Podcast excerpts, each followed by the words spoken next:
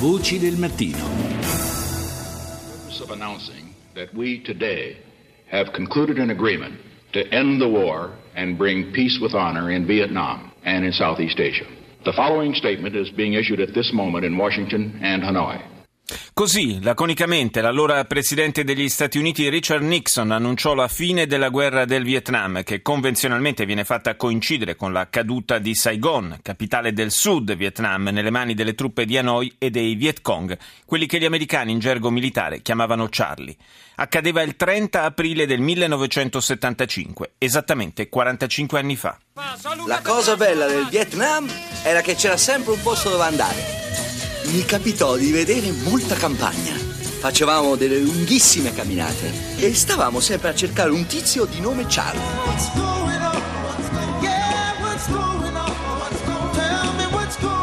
Se io dico che fare il surf su questa spiaggia è sicuro, capitano, vuol dire che fare il surf è sicuro! Mi piace l'odore del napalm al mattino. Quell'odore, sai quell'odore di benzina, tutto intorno. Profumava come. come di vittoria. Riders on the storm. Riders on the storm. Ce ne vogliono di più. Cosa? Dobbiamo farlo con più pallottole. Più pallottole? Sì, di più, di più. Ma quante di più? Tre. Più pallottole uno contro l'altro. Ma sei pazzo, Mike? Mica è l'unico modo. Io carico tre pallottole. Tre. Facciamo tre, eh? Una, due, tre. Tre. just been a ride.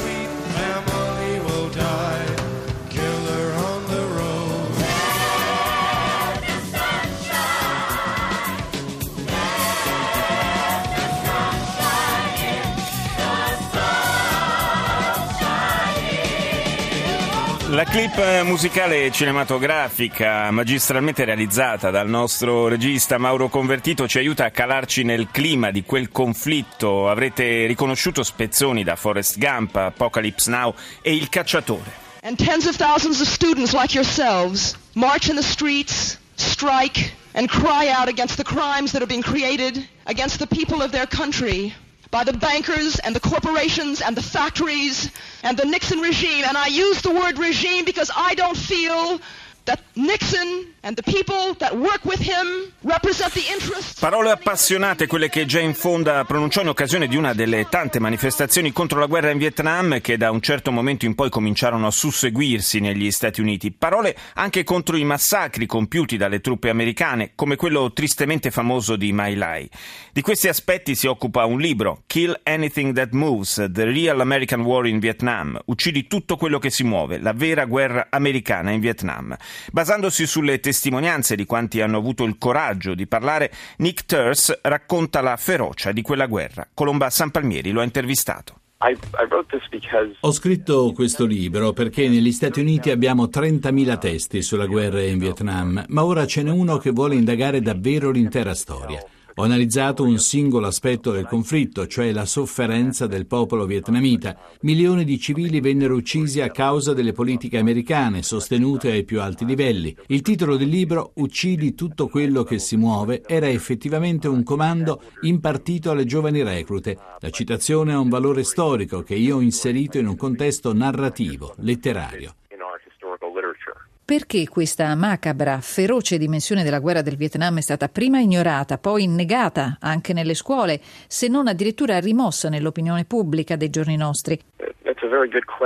È davvero una buona domanda. Penso che negli Stati Uniti sia diventata una storia nascosta e direi anche proibita. Il governo, ma anche l'opinione pubblica in generale, non voleva avere nulla a che fare con questa dura realtà della guerra, non voleva in realtà conoscerla, non voleva sapere cosa avesse realmente fatto l'America alla popolazione del Vietnam. Doveva essere chiaro che milioni di vietnamiti erano stati uccisi, molti di più erano stati quelli feriti e costretti a fuggire in altri paesi. È stato però conveniente dimenticarsi di questo. È stato un modo per il paese di dimenticare la guerra, il dolore, senza mai affrontarli veramente a fondo. Il ritratto del sergente Bummer, protagonista di comportamenti indegni e successivamente denunciati, anche se non sanzionati mai in modo adeguato, potrebbe essere la versione vietnamita di Chris Kyle, il cecchino del film di Eastwood? Domanda molto interessante, non ci avevo mai pensato prima. Ci sono effettivamente molte somiglianze tra il sergente Roy Bamgammer, noto come Bammer, e il cecchino Chris Kyle, anche se il secondo, pur avendo ucciso più di 160 soldati iracheni, non aveva usato le tecniche di Bammer e non era stato accusato degli stessi crimini. Sono però entrambi super soldati tenuti in massima considerazione dalle gerarchie militari e soprattutto dalle reclute che devono formare. Per loro, soprattutto per quelle dei corpi speciali, sono dei modelli di combattenti, rappresentano quello che deve essere nell'immaginario collettivo il vero soldato americano. Sono, insomma, una specie di icona. È dalla vicenda personale del sergente che arriva la famosa storia della conta dei corpi. Sì, la conta dei corpi era il barometro del successo personale, nella guerra personale in Vietnam, di ogni soldato che si rispettasse, di cui peraltro era orgoglioso. C'era una tremenda pressione addossata sulle truppe americane in campo sul numero dei morti che dovevano segnalare. Impararono velocemente che i loro comandanti non erano interessati a conoscere quali fossero i corpi che si dovevano contare, così in molti casi, in troppi casi, i civili venivano uccisi senza un vero motivo e venivano comunque etichettati come nemici ed erano spesso uomini, donne, bambini inermi, disarmati, i cui corpi, una volta colpiti, venivano mutilati, armati, per rendere compatibile agli occhi dei superiori la loro strage. Ma i comandanti non facevano domande. Ti ho dato la mia amicizia, mi sono fidato e adesso mi dicono che il mio migliore amico è in realtà il nemico. Nemico? Ma cos'è nemico? Voi uccidete noi in paese lontano. Noi non nemico. Voi nemico. Noi non esseri umani per loro. Piccoli vietnamiti e basta. Sono da cinque mesi a Saigon e scopro che il mio migliore amico è un Viet Cong.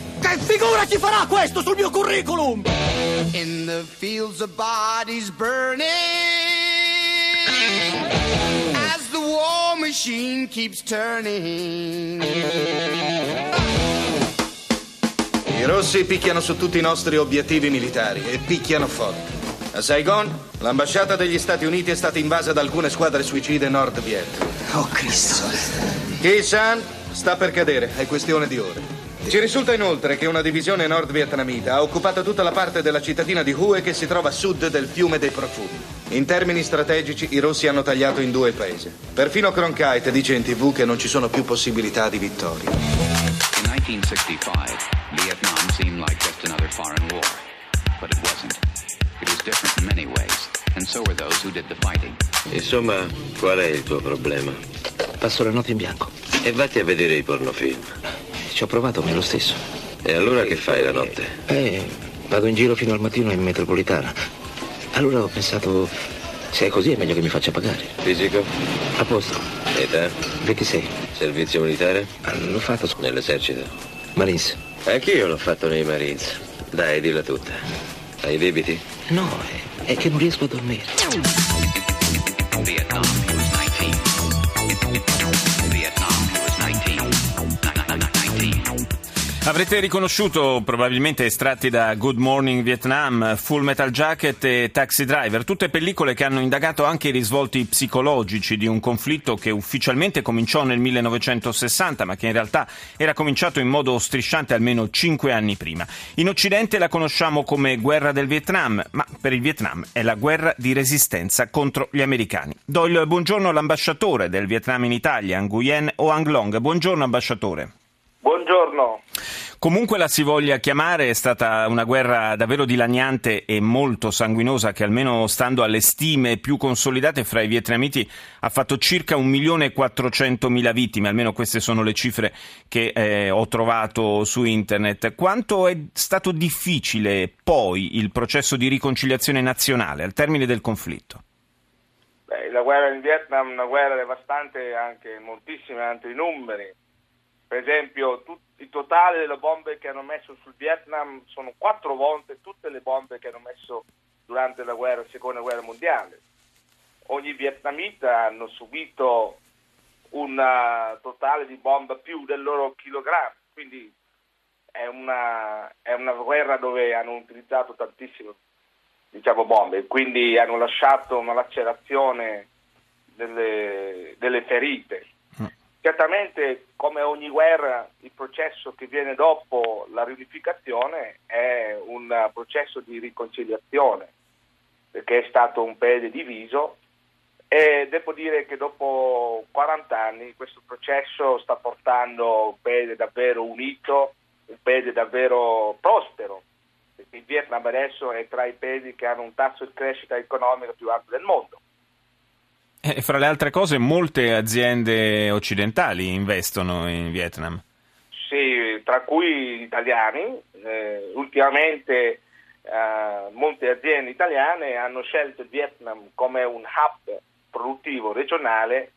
Eh, da lì poi i prodotti italiani hanno raggiunto il mercato interno del sud-est asiatico e altri mercati lì limitrofi. Senta, ambasciatore, i rapporti con gli Stati Uniti sono decisamente migliorati in questi anni, ma non, anche questo non deve essere stato un processo semplice con eh, quello che vi siete lasciati alle spalle.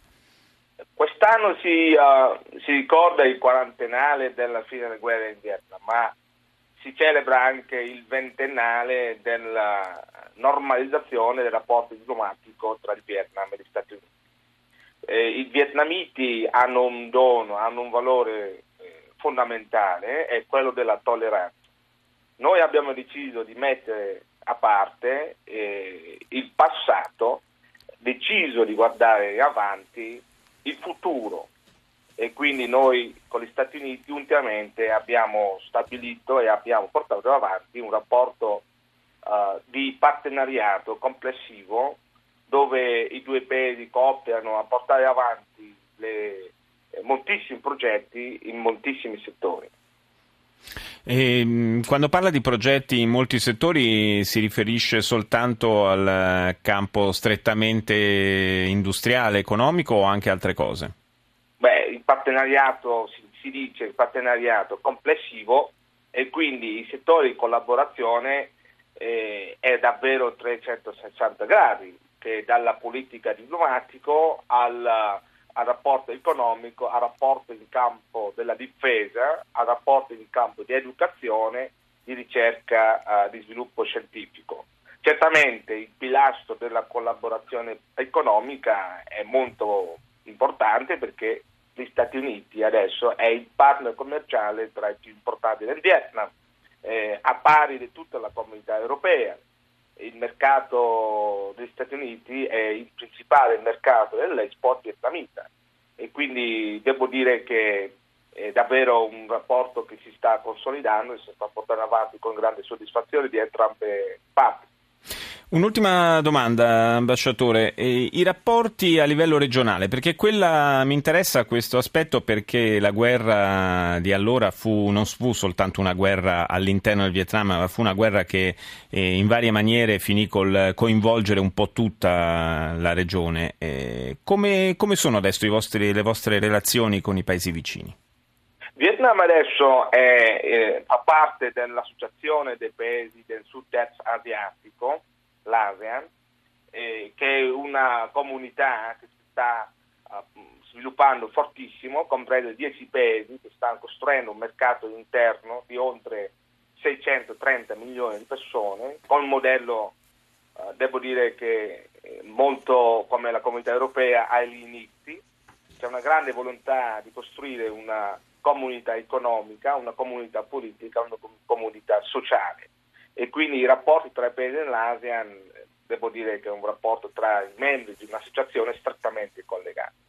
Abbiamo un rapporto uh, diciamo di complessivo uh, bene con, con, la Cina, anche se ultimamente alcune cose che riguardano uh, le isole in mare del, dell'est sì.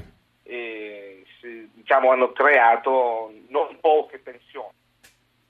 Sì, tensioni, tensioni di, di, questo tipo, devo dire la Cina insomma, non ce l'ha soltanto con voi, in particolare Beh, penso al, al, contenzioso con il Giappone che è uno dei più, anche dei più conosciuti. Io ringrazio l'ambasciatore del Vietnam in Italia, Nguyen Oang Long, grazie di essere stato nostro ospite stamani.